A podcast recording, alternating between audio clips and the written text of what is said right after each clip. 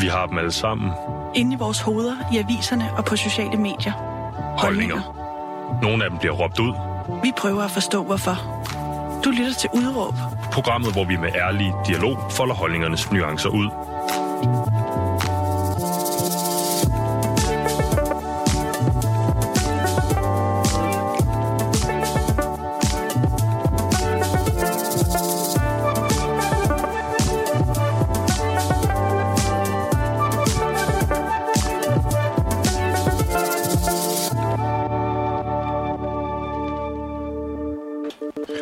dag og velkommen til Udråb, som i dag skal handle om kunstig intelligens.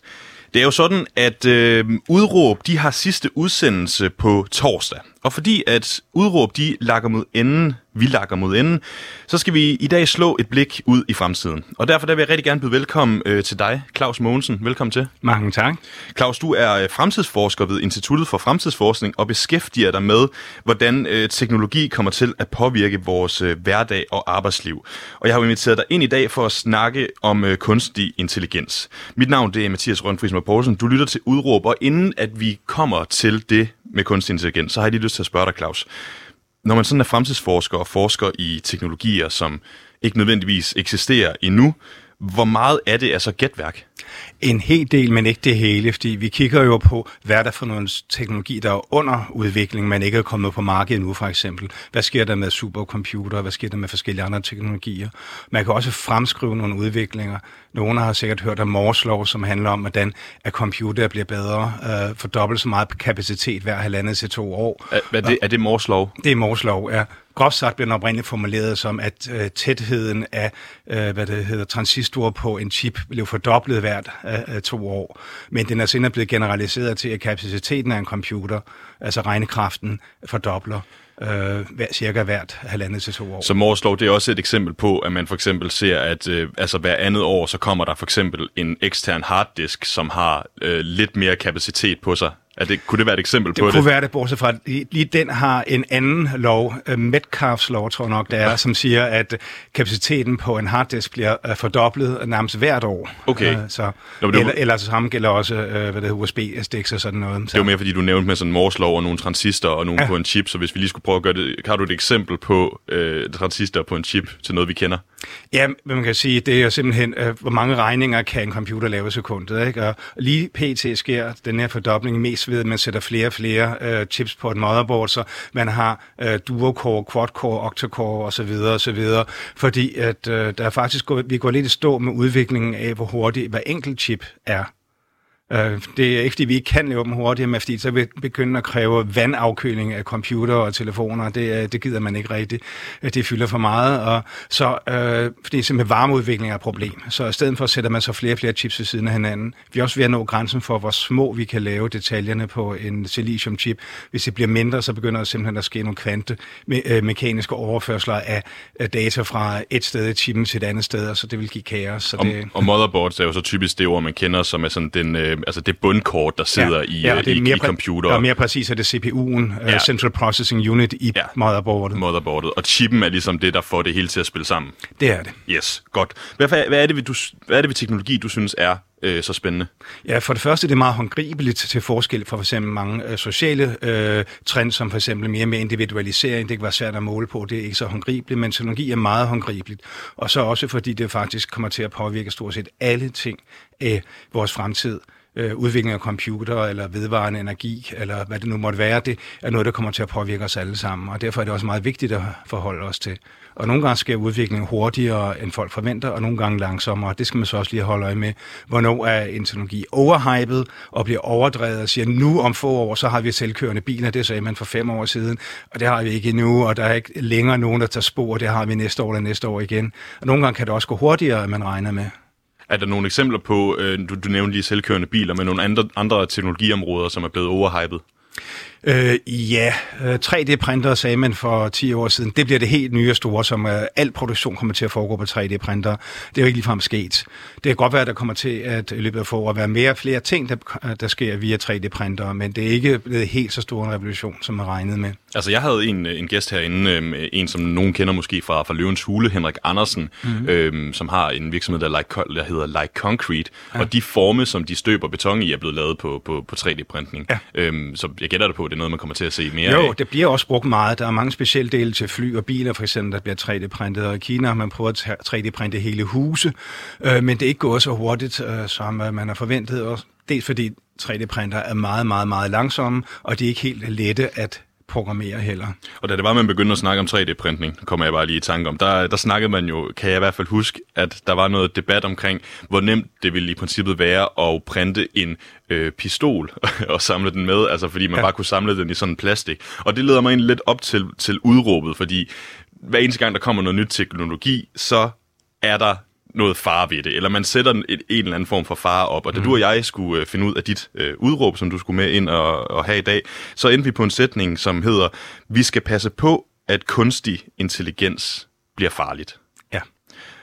Hvordan kan kunstig intelligens blive farligt? Ja, når man siger, at kunstig intelligens bliver farlig, så er der mange, der tænker på øh, Terminator, hvor skrænet kommer online, og den første, der gør, siger, åh, oh, jeg er bevidst, jeg må straks udrydde hele menneskeheden. Øh, det er selvfølgelig øh, et scenarie, måske ikke så realistisk scenarie, men der er nogle tilsvarende scenarier, som i hvert fald nogen er bange for. For eksempel Elon Musk har sagt, Tænk, hvis vi udvikler en kunstig intelligens, der bliver sat til at optimere produktionen af for eksempel papirklips. Øh, den skal udvinde jern, og så lave papirklips af dem. Og så vil den så øh, udvikle nogle robotter, den sender ned på havet, styber ned i jorden og graver masse øh, jern frem og laver papirklips af dem og laver flere og flere af dem. Men, siger Elon Musk så, øh, det er dens opgave, og når den så løber tør for jern nede i undergrunden, så begynder den at øh, tage jern fra vores øh, biler og fra vores bygninger og nedbryde dem for at lave flere papirklips. Og når der så ikke er flere af dem, jamen, så vil den slå dyr og mennesker ihjel og uddrage jernet fra vores blod og lave papirklips af. Og til sidst vil hele jordens overflade være dækket af papirklips, og nogle robotter, der render rundt og finder det rustne papirklips og laver dem om til nye, friske men, papirklips. Men det er jo, også, det er jo, det er jo et, øh, et, et meget tænkt eksempel også på, ja. på, på farne ved det, men det lyder alligevel lidt som en Hollywood-film, fordi det er lidt det samme, der gør sig gældende med, øh, når det er det er Terminator. Hvis der er man i en film, der bliver produceret nogle robotter, nogle AI, og de får den opgave, øh, i skal, I skal rense jorden, I skal gøre øh, jorden så beboelig som overhovedet muligt, og så på et eller andet tidspunkt, så, øh, så begynder de her robotter så at angribe mennesker, fordi det er os, der sviner allermest. Er det ikke, ja. er det, ikke det samme altså som, som, som Terminators øh, øh, opsætning? Jo, det er lidt, og det der egentlig handler om, og det er også derfor, jeg ikke tror på de her scenarier, det er, at man tillægger den kunstig intelligens øh, menneskelige motiver og menneskelige handlemåder.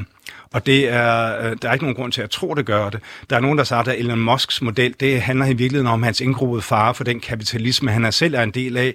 For øh, virksomheder, de udnytter jorden og udnytter alting for at øh, profitmaksimere uden tanke for noget som helst andet, i hvert fald når det er værst. Øh, og det er den øh, frygt, han projiciterer øh, fra altså for den kapitalisme del, projicerer han over på nogle kunstig intelligens, siger, hvad nu hvis vi begynder at handle ligesom os? Og det samme øh, gælder uh, frygten for Skynet. Vi er bange for, at mennesker kan finde på at overtage hele verden, fordi det har de gjort før. Finde på at myrde løs, det har de gjort før. Men man kan sige, menneskets... Øh, instinkt til sådan godt ville hæve det og så komme frem i verden, det er jo opbygget gennem evolutionen gennem millioner år, hvor de stærkeste overlever. Øh, enten ved at øh, finde nogle allierede, som kan beskytte dem, eller ved at øh, banke på dem, der er svære, og sørge for at få de flest mulige kvinder og flest mulige børn, så deres gener lever videre. Og vi kan jo selvfølgelig ikke have et program om kunstig intelligens, uden at, øh, at vende det her med, med robotterne, der bliver selvbevidste, og vi kommer også ud i sådan en eller anden form for, for rettighedssnak. Ja. Øh, men vi tager det lige en, øh, en, en lille smule senere.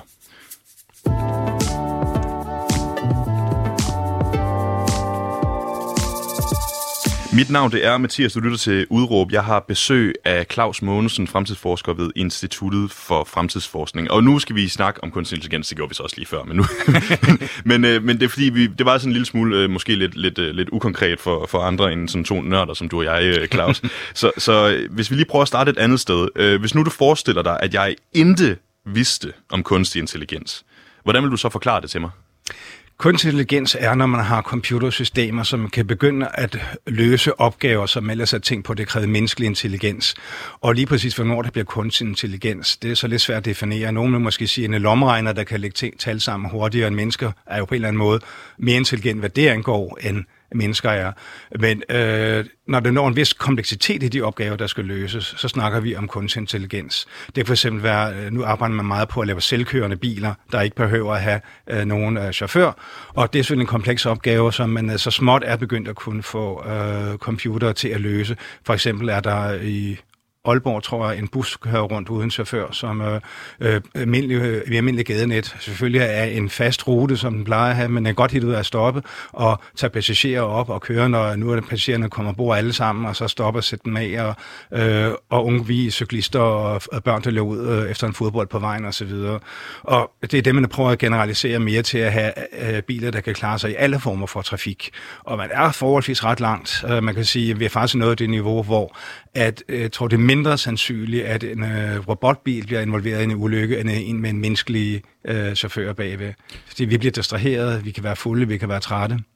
Og det er jo det med, at man, at man tænker, at det i længden skal være mere sikkert at have øh, selvkørende biler. Men når man så netop snakker om selvkørende biler, så synes jeg også tit, at der bliver bragt det her sådan etiske spørgsmål op. Der er hele tiden det der scenarie, der bliver sat op med, at hvis det er, at en selvkørende bil er ved at køre galt, skal den så vælge at køre, den, køre ind i den gamle dame, eller, den, øh, eller den lille, øh, det lille barn. Altså du ja. det, det, der, det der etiske scenarie, man sætter op for, hvad vælger computeren at gøre i den her situation? Er der ikke, er der ikke far for, at, at den...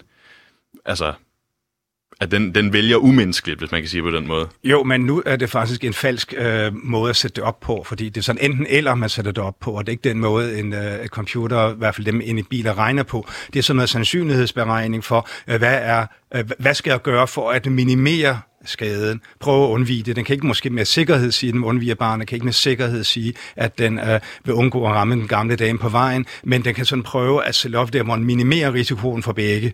Og det er jo sådan en helt anden måde at sætte op, sådan groft sort-hvidt enten eller. Og det er øh, den måde, computer tænker på. Man har faktisk allerede i dag selvkørende biler, der, hvis der er en person, der er gået på vejen foran den, øh, prøver at undvige på en måde, så at den person, de ikke kan undgå at ramme, ruller hen over køleren og ikke kommer så meget til skade, i stedet for at ryge under hjulene. Så simpelthen laver nogle, øh, nogle, nogle øjeblikkelige beregninger til, hvordan rammer jeg en person på den mindst skadelige måde? Ja, så nu siger du ordet jeg, og det, øh, Nå, ja. det, det indebærer en bevidsthed i computeren, jeg skal gøre sådan og sådan, og der er ikke nogen bevidsthed i de her øh, computersystemer, der kører de selvkørende biler. Det er simpelthen bare øh, talberegning, uden noget bevidsthed bagved andet end den har lært, enten via programmering eller via øh, deep learning, hvor den, den lærer fra eksempler, at det er den her måde, den skal agere på for at minimere skaden. Og nu snakker du lige henholdsvis programmering og, og deep learning. Jeg tror også lige, vi er nødt til at komme ind på nogle forskellige ja. øh, altså versioner af kunstig intelligens. Ja. Hvad, altså, hvad, hvad er programmering? Og... Man kan sige, at gammeldags kunstig intelligens, det er, hvor man, der er nogle programmører, der prøver at tage højde for alle de ting, som for eksempel, det har været programmering af droner, der skal flyve, uden at der er nogen, der fjernstyrer dem. Der er nogen, der øh, siger, hvad er det for nogle situationer, han kan komme ud for, at tage højde for hver eneste situation, og lave et programsvar på, hvad skal den gøre i den forbindelse her. Det er sådan, man kan kalde det algoritmer, der bestemmer, øh, det her. Det er sådan et, et slags træ, hvor man siger, det er A og B, og så efter man har valgt det, så er det den nye A og B, og så er det den nye A og B. Mm. Og indtil man så kommer ned til, okay, det er sådan, at jeg skal gøre, fordi det er det, jeg er blevet programmeret til. Deep learning handler om, at øh, computeren sådan set ikke har, øh, er programmeret til at kunne noget som helst i, øh, fra starten af, men har sådan et stort avanceret system, som er i stand til at lære, via der er nogle baner igennem computersystemet, som bliver forstærket eller forsvækket. Øh, og så giver man nogle eksempler. Øh, klassisk eksempel det er at kigge på røntgenfoto for at afgøre, om en patient har kræft. Og så bliver den fodret med øh, tusindvis, 10.000 måske 100.000 vis af eksempler på røntgenfoto. Så skal den gætte, øh, er der kræft her, eller er der ikke kræft her? Og til at begynde med, så er det sådan det 50-50, om den gætter ja eller nej, uanset om der er det eller ej. Men så får den vide, jo, du har gættet rigtigt, eller nej, du har gættet forkert. Og hver gang den gætter rigtigt, så er der nogle baner i det såkaldte neurale netværk, som øh, er computerens hjerne, som bliver forstærket, og hver gang den gætter forkert, så bliver de baner, den havde valgt, øh, svækket, og så efter alle de mange gange, så bliver den faktisk rigtig god til at øh, gætte, er der kraft eller ikke kraft.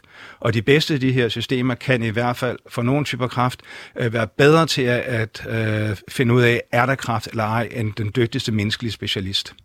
Og det er jo faktisk, altså igen, nu, nu prøver jeg nok nok bruge et eller andet form for, for menneskeligt ord på øh, den her kunstig intelligens, men deep learning kan jo på en eller anden måde sidestilles med erfaring. Ja. Fordi at øh, den her AI, øh, den kunstige intelligens, den får erfaring ved at kigge på flere tusindvis af røntgenfotografier, ja. og så til at starte med, så, som du selv siger, så gætter den lidt øh, forskelligt på de her øh, billeder, men hver eneste gang den vælger rigtigt, så ved den, at der er nogle gentagelser fra den her, der går igen og igen og igen, og på et tidspunkt, så bliver den så, som du siger, så dygtig, at øh, den vil kunne slå alle læger. Er det, ja. er det, er det, er det jo, det er så rigtigt. Jo. Øh, et eksempel, øh, der er så måske mere jordnært for det, det er, at man prøvede at tage noget deep learning til at lave computer og spille 80'er computerspil, øh, uden at fortælle dem andet om, at der er de her input-muligheder, og du skal få det højeste high score, og den vidste ikke, om det var øh, ping-pong eller øh, Pokémon, eller whatever det nu var. Øh, men den blev faktisk bedre og bedre til at, det blev bedre og bedre til at spille, og til sidst øh, kunne slå højere high scores, end, man, øh, end de fleste mennesker kunne gøre, uden egentlig at forstå, hvad opgaven gik ud på andet. Det galt om at maksimere high score. Fordi den kan gøre det matematisk perfekt. Ja. Ja, det er altså ikke mm. perfekt, med bedre og bedre. Mm. Og det, man kan sige med deep learning, det er jo ikke nødvendigvis perfekt, fordi der er ikke sådan en super optimering af, her er den ideelle øh, reaktionsmønster. Det er bare et, der virker bedre end det, man havde før. Og det er også det, man ser med sådan deep learning, når det er, øh, altså den indlærer sig for eksempel at spille skak, og kan på et tidspunkt blive så dygtig, at den kan slå øh, den største skakmester. Øh, ja. øhm, hvad er sådan den største misforståelse, når det kommer til kunstig intelligens? Det er, at det begynder at ligne mennesket mere og mere, fordi det er ikke tilfældet. Øh, det der, man har, er selv de her avancerede kunstig intelligenser, der kan slå verdensmesterne i skak, eller stormesterne i Jeopardy, eller øh, slå kraftlægen i at øh, finde ud af skak. Det er den opgave, de kan løse. Det kan ikke overføre den erfaring til andre ting. For eksempel en øh, skakmester øh, bliver præsenteret for japansk skak, shogi, som er en lidt anderledes version af skak, vil hurtigt kunne overføre sin erfaring til også at blive ret god til at spille øh, shogi, bare med at få forklaret reglerne. Men øh, skakcomputeren skulle starte helt forfra for at lære at øh, spille øh, shogi i stedet for almindelig vestlig skak. Fordi det, den har ikke nogen bevidsthed om, at jamen, det her kan overføres, det her kan ikke overføres. Øh, der er ikke nogen bevidsthed handling bag det. Og det er jo, og det, og det er jo fordi den måde, man tænker på, at en, en, en kunstig intelligens ved ikke, at den spiller skak. Nej. Den har bare fået indkodet øh, de regelsæt, der er. Den ved i princippet ikke, hvad skak er. Den mm. ved bare, hvad de forskellige brikker må gøre, den ved, hvad den skal gøre ja. for at øh, vinde, så derfor der kan man ikke overføre det til andre ting. Kommer der et tidspunkt, hvor at den vil kunne overføre den her form for erfaring? Ja, så det er i hvert fald en af målene i udviklingen af kunstig intelligens. Man snakker om svag kunstig intelligens, det er det, vi har nu, som kun øh, virker på lige præcis den opgave, det er trænet til. Og så prøver man at opnå stærk eller generel øh, kunstig intelligens, som netop er i stand til at overføre erfaringer fra et område til et andet måde, område, ligesom den menneskelige hjerne. Det betyder ikke nødvendigvis, at øh, den her stærke kunstig intelligens har en bevidsthed, men den vil i hvert fald øh, have noget, der ligner, at øh, den er, at den er i stand til at se, erkende, at her er nogle erfaringer, jeg faktisk kan bruge, og nogle andre erfaringer, jeg ikke kan bruge, og så kan jeg prøve at bruge dem på det her, og se, om ikke det virker. Når vi kommer til at stå i sådan en fremtid, hvor det er, at der bliver øh, mere og mere kunstig intelligens, altså hvilke jobs kommer kunstig intelligens til at overtage? Ja, det er faktisk en af de mere spændende ting, fordi de fleste tænker på automatisering, som det er noget med robotter, der kommer til at overtage en masse fysisk arbejde. Men øh, i virkeligheden tror jeg, at det ikke er det, der bliver øh, mest af. Det bliver mest, det bliver faktisk, at øh, det bliver kognitivt tænkearbejde, der bliver øh, automatiseret. For eksempel så har man allerede meget advokatarbejde, der bliver lavet af kunstig intelligens, eller kan blive lavet af kunstig intelligens. Meget af det økonomer og revisorer laves. Og hvad, altså, hvad, og hvad er det for eksempel advokaterne? Hvad er det, der bliver lavet ja, der af øh, kunstig intelligens? Der er for eksempel kunstig intelligens, der går tilbage igennem øh, tidligere sager og finder, er der nogle sager, hvor afgørelserne er relevante for de sager, vi har i dag. Det er især i USA, hvor det, at der tidligere er lavet en afgørelse, det er næsten vigtigt, om den afgørelse har været rigtig eller forkert, sådan set med mere objektive øjne. Men der har tidligere været en, en, en afgørelse, så kan man få sig til den og sige, den, så er det sådan, man skal dømme i den her sag. Og tidligere havde man sådan junioradvokater, der brugte dagevis på at løbe gamle sager igennem for at finde noget relevant, men det kan den kunstig intelligens klare på få sekunder. Øh, uh, IBM, som udviklede uh, den kunstige intelligens Watson, som øh, vandt Jeopardy for 10 år siden, der er gået 10 år, øh, den, øh, der sagde at laverne, at den kan på få sekunder gennemgå, hvad der svarer til 3 millioner bogsider og uddrage en konklusion på basis af det. Og det er jo sådan noget hurtigere, end vi kan. Og det samme kan den her advokat kunstig intelligens finde noget, der er relevant for den pågældende sag. Hvad er den største paratviden? Ja. når, du, når du kalder det sådan, altså kognitive opgaver. Ja. Øhm, det var bare lige sådan for, for at slå helt fast, fordi jeg, jeg er ikke nødvendigvis helt sikker på, hvilke jobs, der sådan decideret, altså, altså når du mener kognitive opgaver ja. i forhold til kunstig intelligens. Kan du ikke sætte nogle flere ord på det? Jo, altså det kan være meget bredt. Det handler bare om, at man skal uh, tænke og uddrage en konklusion og lave noget. Uh, journalistik er et andet eksempel, og vi har faktisk kunstig intelligens, der skriver journalistiske uh, artikler Uh, ikke nødvendigvis nogle sådan dybt følende øh, uh, så, uh, øh, artikler med følelser og føle-føle omkring mennesker og et eller andet, men uh, rapportere fra en fodboldkamp, rapportere fra, hvad er konklusionen af den årsrapport, som en virksomhed har lavet, hvad kan vi udlede af det, uh, og tilsvarende ting. Også uh, uh, programmer, som øh, når der er et jordskæld, udsender en pressemeddelelse om, at nu er det sket, og det var den den styrke. Det er sådan forholdsvis dataprægede artikler, men stadigvæk skrevet i menneskesprog, og det bliver bedre og bedre til det. Øh, der er en øh, britisk forsker, som øh, prøver at øh, lave et program, der kan skrive øh, romaner. Øh, han har tidligere lavet et program, der simpelthen kan samle alt den viden, kan finde på nettet om et emne, og så lave nogle fagbøger omkring det, hvor det bliver samlet og øh, organiseret, og så udgiver, lærer han programmet automatisk øh, udgive de her bøger på Amazon som øh, e-bøger. Det kan godt være, det er tør læsning, men øh, han har sagt, øh, hans næste forsøg vil være at prøve at lave Øh, romantiske romaner, romancer, fordi de kører meget formelagtigt. Så hvorfor kunne en uh, uh, computer ikke helt ud at gøre det? Jeg mener, når Barbara Cartland kunne skrive uh, 500 af dem i sin levetid, ikke? så uh, kan computer måske også hit ud af det. Det er meget noget, der følger en formel. Og det samme kunne man sige med tv-serier. Og der er, der, er, der er noget virkelig, virkelig sjovt i det med, øh, altså, med kunstig intelligens, som på en eller anden måde forsøger at skrive, skrive en bog, fordi jeg har haft enormt meget sjov ud af at læse øh, en kunstig intelligens, der har skrevet en, en Harry Potter-bog, ja. hvor man bare har fodret den med alle Harry Potter-bøger, og så begynder den bare at skrive, og det er overhovedet ikke perfekt, men det er ret sjovt, og den rammer en eller anden form for, øh, for stil. Ja. Øhm, og noget af det, jeg sådan bider mærke i, når du siger det her nu, ikke, er, er sådan journalistiske opgaver. Kunne jeg i princippet øh, miste mit job, hvis der var en kunstig intelligens, der bare kunne interviewe dig i stedet for mig? Jo, sagtens, fordi øh, du har et responsmønter, hvad der svarer til, jeg siger et eller andet, og så siger du, jamen, så vil det, vil det være interessant at spørge om sådan og sådan, og vi har jo også computersystemer, som kan øh, tale ud fra tekst eller ud fra noget, så, øh, men vi har jo, den simple udgave af det er, at man har computersystemer, der tager telefonen og svarer på den, øh, og siger, hvis du vil vide noget om sådan og sådan her, så skal du trykke 1, Øh, men hvor nogle af dem faktisk også kan respondere på ord. For eksempel, hvis man ringer til trafikoplysningen, så bliver man bedt om at øh, øh nævne, hvad er det for en motorvej, du kører på, og den nord- og sydgående retning, øh, hvad er den nærmeste sidste by, du kørt forbi, og så kan man fortælle noget om trafiksituationen der. Det er de meget simple systemer, og de er algoritmebaseret og ikke via deep learning lært at være øh, kloge øh, på en, en mere menneskelig måde. Men det er ikke noget, der kommer til at ske lige nu, men man kan godt forestille sig om øh, 10, måske 20 år, måske endda også mindre, så har vi computersystemet, der kan gå ud og interviewe øh, folk. Øh, for eksempel, der har været en brand, og en eller anden dames barn er indebrand, så stikker robotten øh, mikrofonen op i munden. Hvordan føler du det ved, at det er et barn er indebrændt? Og sådan noget der, ikke? Sådan, øh, det øh, kan ikke udelukkes, at øh, vi har det. Og så det kan godt være, at der ikke ligger nogen følelse bag ved det, men at det her kunstig intelligens vil lære at kunne øh, respondere på samme måde, som at hvis de havde følelser, fordi det, den lærer, det er den måde, man gør det på. Det vil jeg betragte tilpas mange journalister til, hvordan de, øh, deres spørgerammer er, når det er, de interviewer folk, der har været ude for ulykker. ja. øhm, men så hvis, hvis du, siger, du siger 10 år, og det er jo selvfølgelig bare, det er jo, det er jo et gæt, det, ikke? det er jo, det er jo ja. slag på tasken. Men om 10 år, og, øh, og det er jo helt sikkert ikke, øh, fordi ja, altså, når det kan ske, journalister har lidt en tendens til at stille, sig selv op på en pedestal, men så er vi jo så også rimelig replaceable. Men det, jeg er nysgerrig på, Claus, det er, når der er så mange opgaver nu, der ligesom bliver varetaget af mennesker, og de her opgaver i princippet kan blive varetaget af en kunstig øh, intelligens, kommer vi så ikke til at opleve øh, en større arbejdsløshed? Altså, der er man kan sige, der er to scenarier. Det ene er, at vi opnår en større arbejdsløshed, fordi de opgaver, der bliver løst i dag, det bliver så klaret af computeren siden for, eller for mange af dem. Men man kan også forestille sig, at så vælger man at lade de computere løse flere opgaver, end øh, de gør i dag, og så bliver der alligevel jobs tilbage nok til mennesker. Øh, man kan sammenligne det med dengang bogtrykkerkunsten blev opfundet, øh, Gutenbergs trykpresse. Inden da, så var bøger noget, der blev håndkopieret i hånden øh, med øh, en øh, pen, og der blev lavet sorte illustrationer til det, og det tog måske en munk, det var typisk munke, øh, flere måneder at håndkopiere en bog, og bøger var meget, meget dyre. Det kunne koste måske 10 kør at få en bog. for nu at tage et tal. Øh, men så blev øh, trykpressen opfundet, og så kunne man være bange for, jamen så alle de her munke blev arbejdsløse, og nu kan en trykpresse klare det, som øh, 1000 munke kan.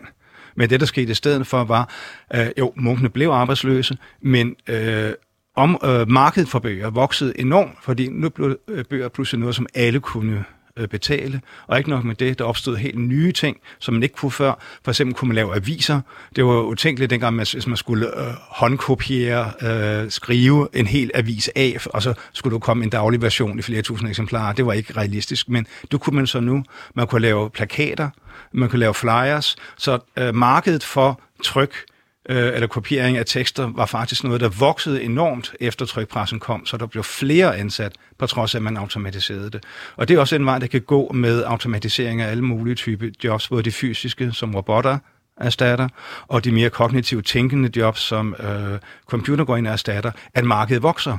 For eksempel kan det være, at nu hvor at arkitekter bruger computer mere og mere i forbindelse med deres design, at så øh, vil alle mennesker vælge at få øh, arkitekterne i deres huse, i stedet for det kun er de mere velbeslåede, der gør det i dag. Det kan være, at alle mennesker kan få skræddersyet tøj, der er lavet øh, efter egne ønsker, i stedet for at der kun nogle få, der har, stand, øh, der har råd til at få skræddersyet deres tøj. Det jeg bare tænker på, Claus, det er sådan, at, at når det er, at øh, ja, markedet voksede med, med bogtrykkeriet, så kan det være, at der var nogle, øh, nogle, nogle munke, der kom til at arbejde for det. Det er mere sådan, jeg, jeg prøver bare at forestille mig en eller anden, en eller anden verden, sådan nu, altså inden for en overskuelig fremtid, hvor en, altså øh, lad os bare sige, lad os bare sige en tømmer for eksempel. Altså hvis der nu bliver en, en, en kunstig intelligens, som kan bygge huse, så står den her tømmer uden noget at skulle lave.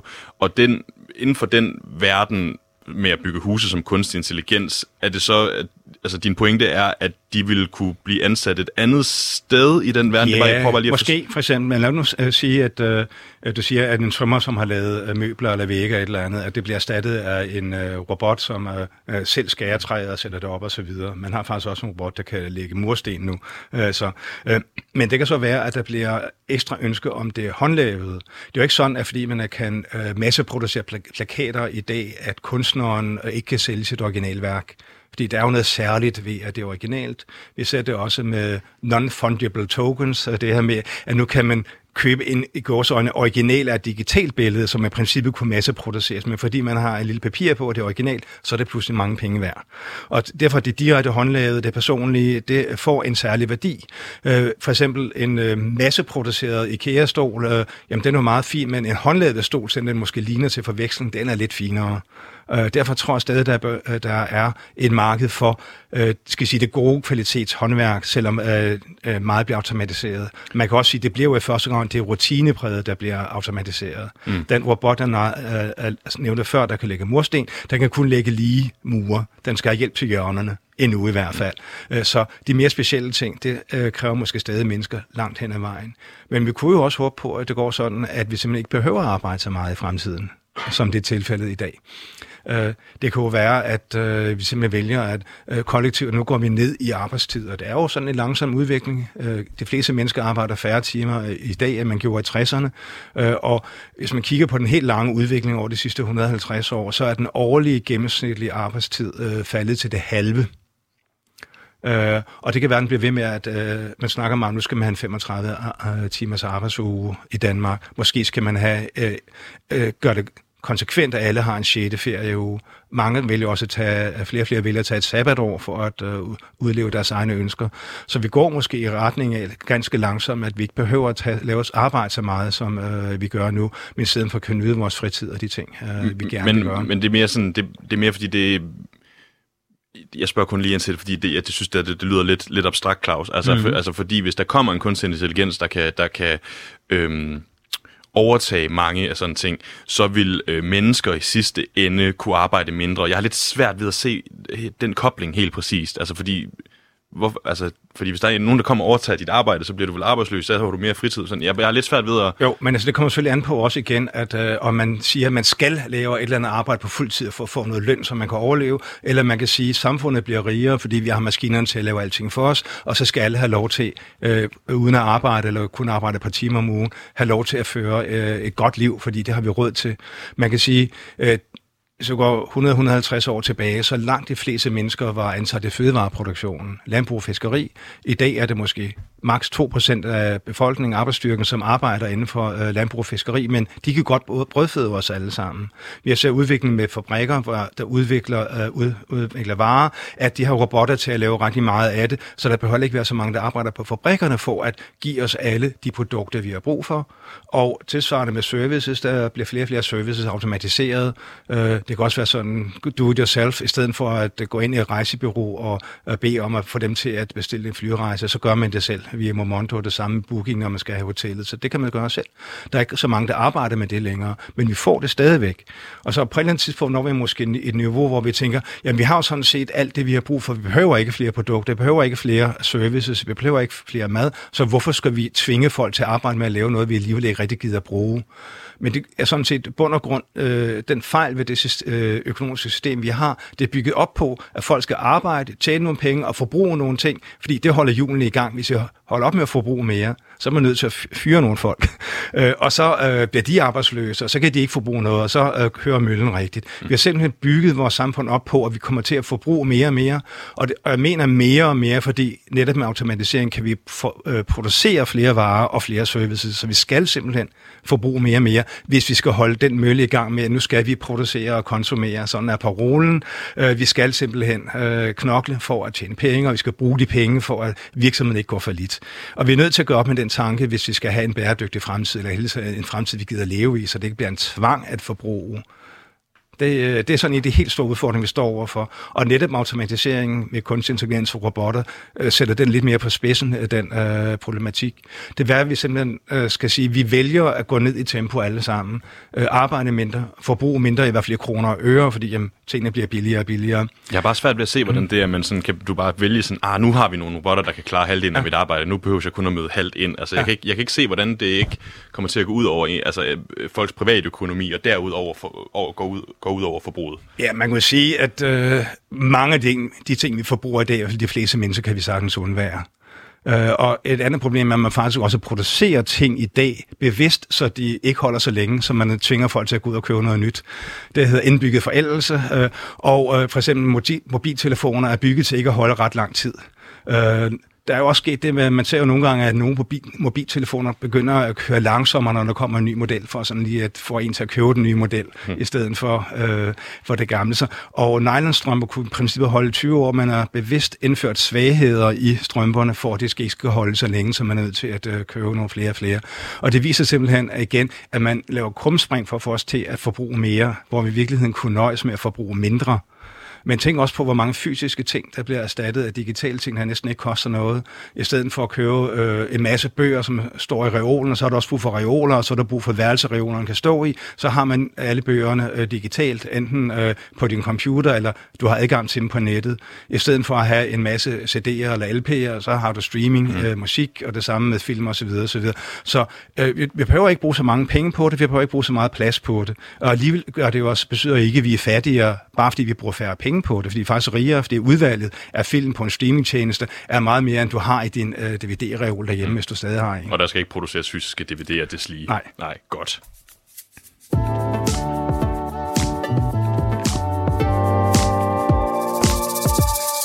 Uha ja, Claus, kunstig intelligens.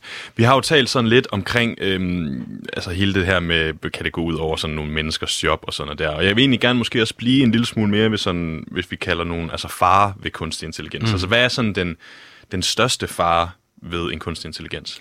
Det er sådan set, hvad øh, folk programmerer dem eller øh, udvikler dem til at kunne. Øh, vi har for eksempel set øh, for øh, Øh, hvad er det nu, øh, 5-6 år siden, da Trump blev valgt som præsident, at der havde man i valgkampen en masse chatbots, der var ude at prøve at overbevise folk om, at de skal stemme på Trump. Og mange af de her chatbots, de var simpelthen forklædt som mennesker, så man troede, det var den her kønne unge pige, som promoverede de sy- forskellige synspunkter. Og det overbeviste faktisk mange om, at øh, det var de her, det var mennesker, der promoverede de her sy, øh, synspunkter, men i virkeligheden var det nogle øh, chatbots, der var programmeret til at øh, lavede som om, at de var mennesker og kunne svare på spørgsmål, og øh, hvad det hedder, hvem de var, og hvad de kunne osv. Og, og øh, det viste sig faktisk, at folk var meget lettere at manipulere, end man havde troet. Uh, og det, som uh, vi kan, hvis vi udvikler kunstig intelligens, der med deep learning, simpelthen lærer at forstå, hvordan man bedst kan manipulere folk så kan det godt være, at vi simpelthen lader os manipulere helt uden at være klar over, at vi bliver manipuleret. Og manipuleret så godt, at øh, vi faktisk nærmest bliver hjernevasket uden at vide det. Fordi man, øh, den kunstig intelligens lærer at trykke på præcis de rigtige knapper, der får os til at reagere og får os at lade være til at, med at reflektere over tingene. Og så begynder at reflektere over det, stille nogle spørgsmål, så kan den finde de rigtige spørgsmål til at få alting til at hænge sammen alligevel, ligesom de bedste menneskelige konspirationsteoretikere, kan få alting til at hænge sammen. Så man kunne frygte, at dem, der udvikler kunstig intelligens til at manipulere os, bliver de virkelige ledere af verden, og demokratiet bliver skindemokrati, fordi det er dem, der øh, manipulerer os via kunstig intelligens, som bestemmer, hvem der skal vinde valget. Altså er det, er det, øhm, er det realistisk, Claus har lyst til at spørge? Ikke? Fordi det er jo en, altså en kunstig intelligens og manipulation, det lyder jo virkelig som, så består den virkelig den her Turing-test, man altid taler om i forhold til kunstig mm-hmm. intelligens, at der, er, der sidder ikke en, en person, der chatter med den her chatbot, som kan vurdere, at personen den er øh, ægte. Mm. Altså, hvordan i alverden kommer en kunstig intelligens derhen, hvor den kan manipulere os til det ekstrem? Ja, altså vi har allerede kunstig intelligens, der via deep learning er blevet bedre til at afgøre, om folk lyver, bedre til at afgøre, om folk har selvmordstanker, end den bedste psykolog har. Så det bliver bedre og bedre til at forstå os, uden at der er sådan en bevidst forståelse i det. Bedre til at vide, hvad det er, vi reagerer på. Og det er altså ikke noget, der ligger 10 år ude i fremtiden. Det er noget, der, øh, der sker nu øh, inden for det første næste år. Den næste valgkamp i USA vil formodentlig blive afgjort af, øh, at det hedder kunstig intelligens, der manipulerer os, og ikke af øh, politikere. Øh, men det er så spørgsmålet om, hvilket parti, der har den bedste kunstig intelligens øh, til at manipulere os med og vide bedre, hvilke knapper der er. Vi har også set det med deepfakes, at man kan simpelthen få politikere til at sige hvad som helst. Øh, man har øh, kan genskabe menneskers, øh, politikers ansigter og øh, få skuespillere til at øh, få dem til at sige forskellige ting i deres egen stemme. Og du, du kan da gøre det i real time, hvor du tager et signal fra et, for et tv-signal, lige sender det forbi en kunstig intelligens, og så sender det videre, og så bliver der lagt ord i munden på politikerne, så man har set det, man tror, at en direkte debat mellem øh, politikerne, men på den ene kanal, så siger politikerne en ting, og på den anden kanal siger politikerne en anden ting, og hvad skal man så tro på? Fordi det er jo live direkte, så selvfølgelig skal man tro på det. Men den form for manipulation virker jo som noget altså rimelig ufrakommende, når vi taler om, øh, om, om deepfakes, altså hvor, ja. hvorimod der, der var den manipulation, som, altså du, du, du står jo helt, øh, helt åbenlyst og nu og siger, at den, der kommer til at vinde den næste valgkamp i USA, er den, der har den bedste kunstig intelligens ja. til at trykke på de rigtige knapper. Ja, det kan ude, godt være, det er Kina, det kan godt være, det er Putin, det kan godt være, det ikke er amerikanere, der har den bedste. Øh, og øh, man mener jo, at det var Putin, der stod bag rigtig meget af den manipulation, der skulle gøre, at Trump vandt, fordi han ville hellere have Trump som øh, præsident, øh, end han ville have modkandidaten. Øh, så. Men er der andre metoder end den der øh, altså chatbot, hvorpå en kunstig intelligens ville kunne manipulere? Ja, men altså nu har jeg nævnt før kunstig intelligens, der begynder at skrive artikler, så har, har man blogs, hvor der er kunstig intelligens, der går ind og skriver øh, øh nogle øh, hvad det blogposter, som øh, skal manipulere os selv. Det har aldrig været tilfældet, at vi har øh, kunstig intelligens, der går ind og, og laver variationer over en propagandaartikel, så det ikke ligner den samme, man har øh, på de forskellige steder. Jeg har lige målrettet lidt øh, til den målgruppe, som man har fundet ud af, at der er på en eller anden blog. Så øh, det er ikke så langt ude i fremtiden, som vi tror, hvor at øh, vi i, princippet bliver hjernevasket af robotter, fordi at de, øh, vi er jo har det vist sig meget lettere at manipulere de fleste af os, at man går og tror. Og det lyder jo, øh, det lyder jo øh, vanvittigt, og øh, også øh, altså relativt øh, øh, dystopisk. Mm. Altså, øh, øh, demokrati er dødt, har jeg ja, lyst til at sige. det er i hvert fald øh, risiko, stor risiko for det, og det kan være svært at sige, at vi skal bare skal uddanne os bedre og være mere kritiske, fordi jamen altså, mere kritiske. Hvor finder du den øh, oplysning, der øh, måske er modstykket til øh, den øh, påstand, der er kommet? Er den mere troværdig end en, en anden? Øh, det, øh, sandheden bliver mere og mere øh, flydende og på valg. Det, det er svært og svært at virkelig svært at afgøre, er denne historie rigtig eller forkert. Som konspirationsteoretikere siger, jamen når der kommer nogen og afviser øh, vores påstand, så er det jo en del af konspirationsteorien. Øh, så det kan være svært at afgøre, hvad er sandheden. Sandheden bliver mere og mere jeg næsten sige på valg, men er det på valg for os, eller på valg for dem, som vil øh, manipulere os? Og hvordan i alverden skal vi nogensinde gardere os imod det her? Fordi når du nu for eksempel, når du nævner deepfake, så du nævner mm. de her chatbots, i forhold til sådan deepfaken med den her software, der er i stand til at ombytte mm. øh, øh, menneskers ansigter. Jeg kunne, fordi jeg har selv øh, undersøgt på, hvad det kræver at lave en deepfake, og jeg har ligesom fundet frem til, at jeg vil i princippet kunne optage en video af en veninde, jeg har, øh, der siger, at øh, Danmark erklærer krig mod Sverige. Og så kunne jeg sætte Mette Frederiksen ansigt ind på hende, og så er det faktisk ikke sikkert, at man vil kunne se forskel på, øh, øh, altså se forskel på, på den ægte vare og på den her deepfake. Altså, hvordan, mm. hvordan i alverden kan vi gardere os imod sådan en manipulation? Ja, man kan jo altid, øh, hvad det hedder, prøve at kigge på det gamle spørgsmål. Hvem vinder ved, at den her historie vinder frem? Og så overveje, hmm, er det en, man egentlig burde stole på? Øh, det er selvfølgelig svært, fordi det, øh, jamen, det kunne også være, at det var rigtigt. Øh, Øh, lidt mere... At vi går i krig mod Sverige?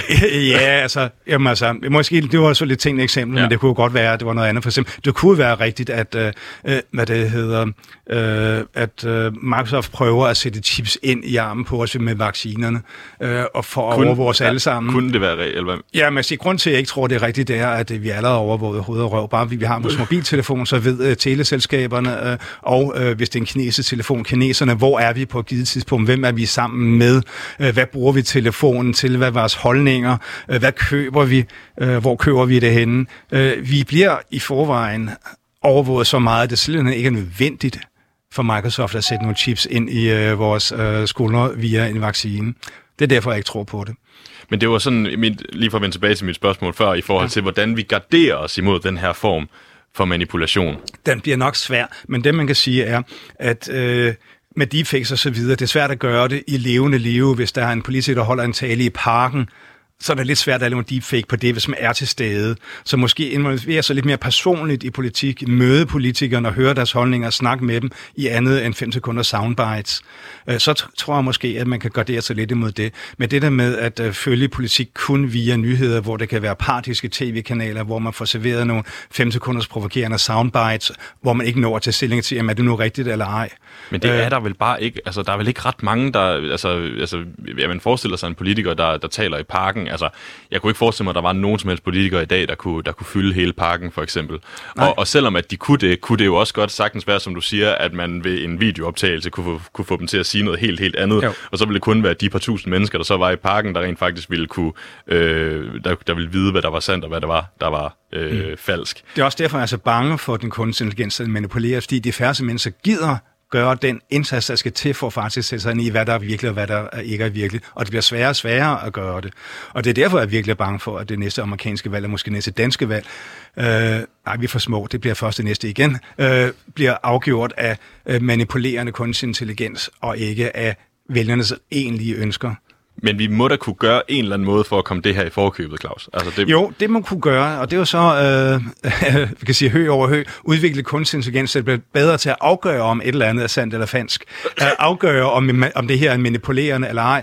Øh, Facebook har overvejet, at når der er nogen, der skriver et eller andet på nettet lige, er automatisk at få sat øh, et eller andet på, det her er formodentlig falsk og manipulerende.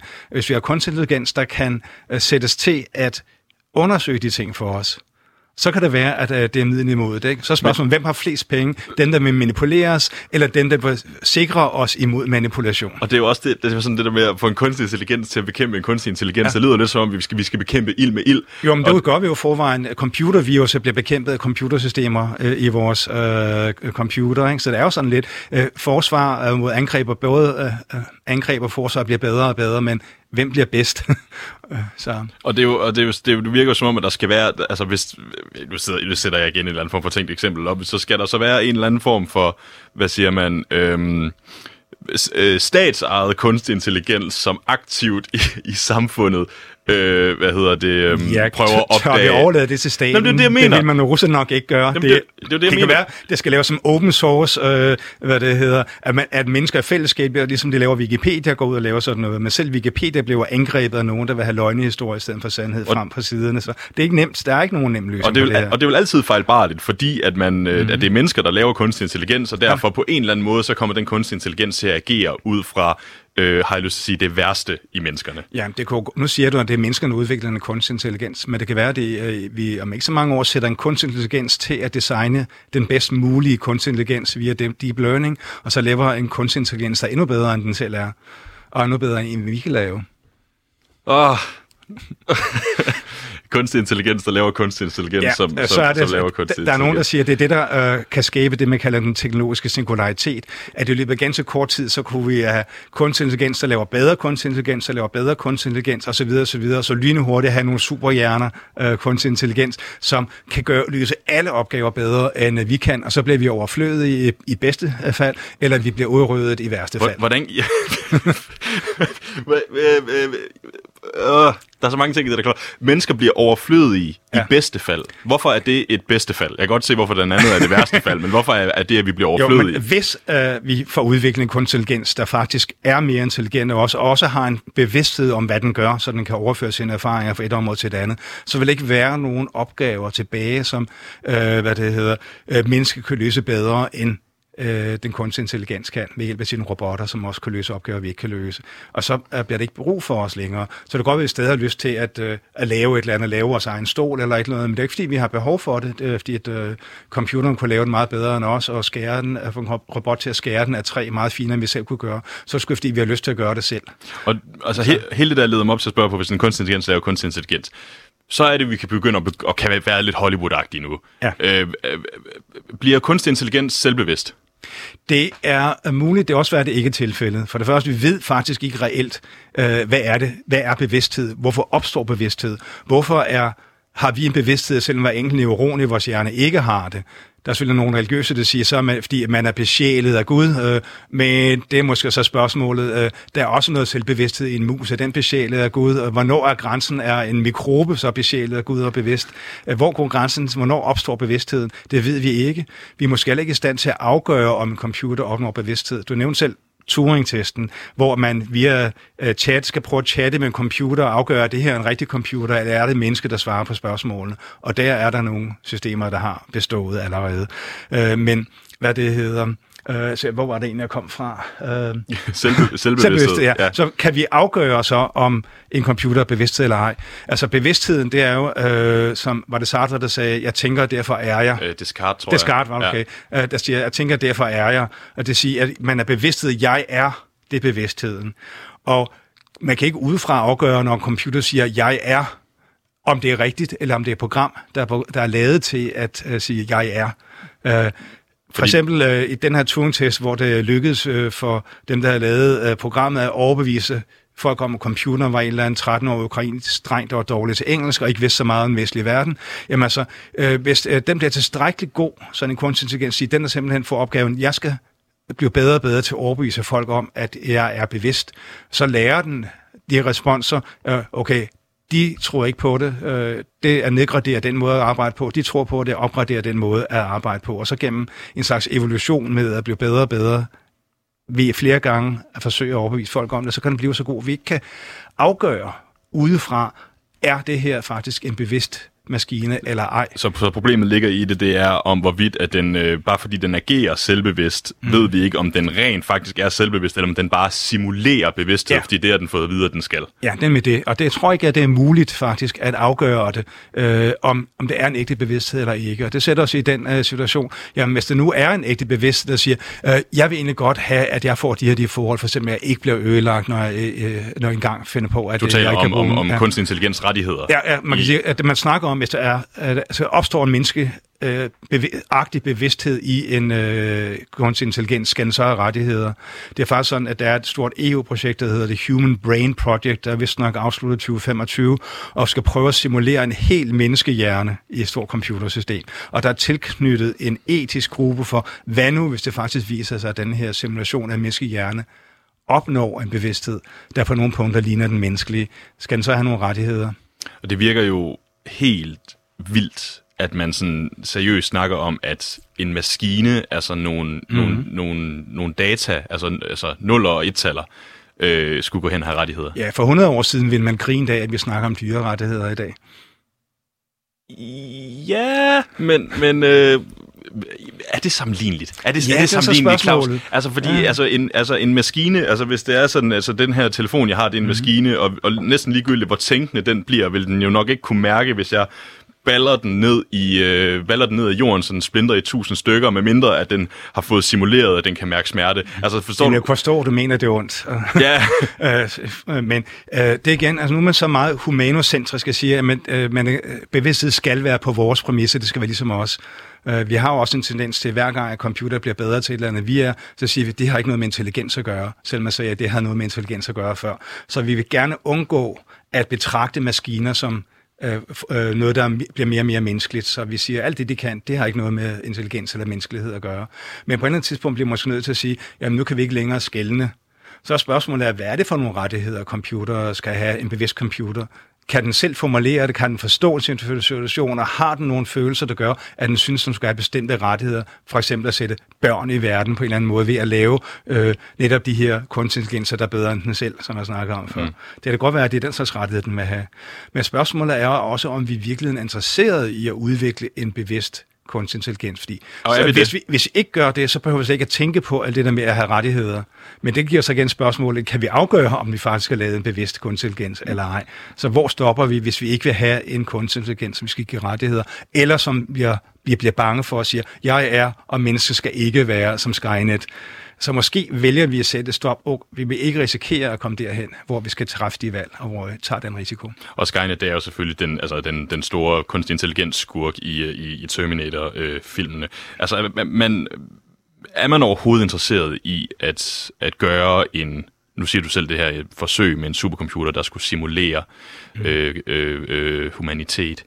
Altså, er vi jo, skal, skal vi overhovedet være interesseret i at, at gøre dem bevidste? Nej, det er vi måske sætte ved net, det vil vi ikke gøre, fordi vi vil gerne kunne behandle maskiner, som vi har lyst til at smide dem ned på gulvet, og så de smadrer, når- hvis vi bliver sure på dem, og vi ikke, gider ikke have dem rettet, vi vil godt behandle dem som slaver. Hvis vi får sexrobotter, det er jo som, som er på vej til, så vil vi godt have lyst til at gøre præcis med dem, at vi har lyst til. Det skal ikke sige, åh oh, nej, jeg har hovedpine, eller jeg har ikke lyst i dag. Det, det, det vil vi ikke have. Øh, eller hvad det nu vil være, en, en kunstig intelligens svar på det. Øh, Så det kan godt være, at vi ikke er interesseret i det. Det betyder så, at vi begrænser os i, hvad er det for nogle opgaver, vi vil have, at maskinerne skal løse. Så vil der så være nogle opgaver tilbage, som vil kræve menneskelig tankevirksomhed, fordi vores, via vores bevidsthed er vi i stand til at løse nogle opgaver. Øh, For eksempel udvikle en ny form for æstetik, som er en rent erfaringsbaseret kunstig intelligens ikke vil kunne gøre. Så lige for at prøve at opsummere alt det, vi sådan lige har snakket om, Claus. Det kan ved jeg godt, det bliver svært. Men hvis vi skal prøve at skulle opsummere, hvorfor er det, at vi skal passe så meget på, at kunstig intelligens det bliver farligt? For det første, øh, hvilke opgaver er det, vi sætter dem til? Og det er primært øh, for eksempel at manipulere os. Eller øh, man snakker også om kunstig intelligens i, øh, i våben. Skal de kunne træffe øh, afgørelser om, vi skal slå mennesker ihjel eller ej? Skal man lave maskiner? At våbne selv træffer Våbne selv beslutningen. træffer beslutningen. Det siger man, øh, det er uetisk at gå ind og sige, at nu overlader vi til maskiner at beslutte, om de, om de skal slå mennesker hjem eller ej. Fordi det kan jo også føre til Terminator-tingene. Men der vil jeg så sige til det, at jamen, en vejsidebombe, den tager beslutningen. Nu er der nogen, der øh, kører forbi her. Nu springer jeg i luften. Det er vel også en form for beslutning, en meget simpel beslutning, ud fra noget meget simple inddata. Men er der forskel gradsforskel, andet end gradsforskel på det, og en kunstig intelligens, der siger, ud fra de præmisser, som jeg har lært via deep learning, eller blevet pro- programmeret til, så vil jeg aktivere mig og slå den her person ihjel. Er der andet end gradsforskel i det? Og når det så er, at vi med, med kunstig intelligens, som der sikkert kun bliver mere af inden for, lad os bare sige, en, ti- en 10-årig periode her, det var, du nævnte selv mm. en 10-årig periode. Altså, hvad, hvad er den, sådan den, den ting, som vi skal være allermest opmærksom på her ved, ved, ved fødslen, har jeg lyst til at sige, af kunstig intelligens? Ja, altså, jeg tror, en ting, vi skal være opmærksom på, det er at sørge for, at vores politikere bliver uddannet til at forstå de øh, farer, der måtte være i det. Enten øh, ved, at det kan skabe masse arbejdsløshed, men ikke ændre samfundet til at øh, indstille sig på, at maskinerne kan lave det hele for os. Øh, helt tilbage i 50'erne var den øh, amerikanske opfinder og øh, filosof Buckminster Fuller, der sagde, at vi skal væk fra den idé om, at alle skal arbejde for at gøre sig fortjent til deres eksistens, for nogle få mennesker kan lave den udvikling, som kan brødføde os alle og give os et, øh, et, et super samfund, for hvor skal alle andre også kunne skulle arbejde for at bevise deres eksistensberettigelse. Kan man som enkel person, du og jeg, kan man, hvordan kan man forberede os på den her nye verden, vi kommer ind i? Jeg vil prøve, vi kan starte med at prøve at undersøge om, hvad det hedder, vi egentlig behøver at arbejde så meget, vi gør. Kan vi virkelig ikke få et lykkeligt liv ved at arbejde mindre og tjene mindre og have mere fritid, så vi ikke bliver fanget i den mølle med, at vi skal blive ved med at forbruge mere og mere, fordi det bliver billigere og billigere at forbruge mere og mere. Det er jo en måde at gøre det på. Snakke med politikerne om, eller arbejdsgiverne om, behøver vi arbejde så meget, behøver og så videre. Men grundlæggende bliver det meget svært at lave om på, fordi hele verdensøkonomien er baseret på det der med et bruttonationalt produkt, der er baseret på produktion og salg af varer og tjenester.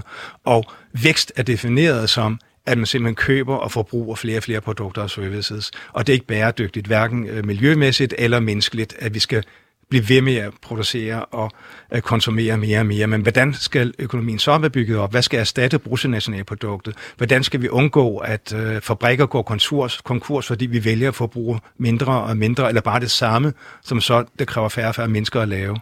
Øh, det, er, det er en stor opgave, jeg har ikke en endelig løsning på det, men vi er simpelthen nødt til allerede nu at tage de overvejelser, ellers vil vi taget på sengen i løbet af ganske få år.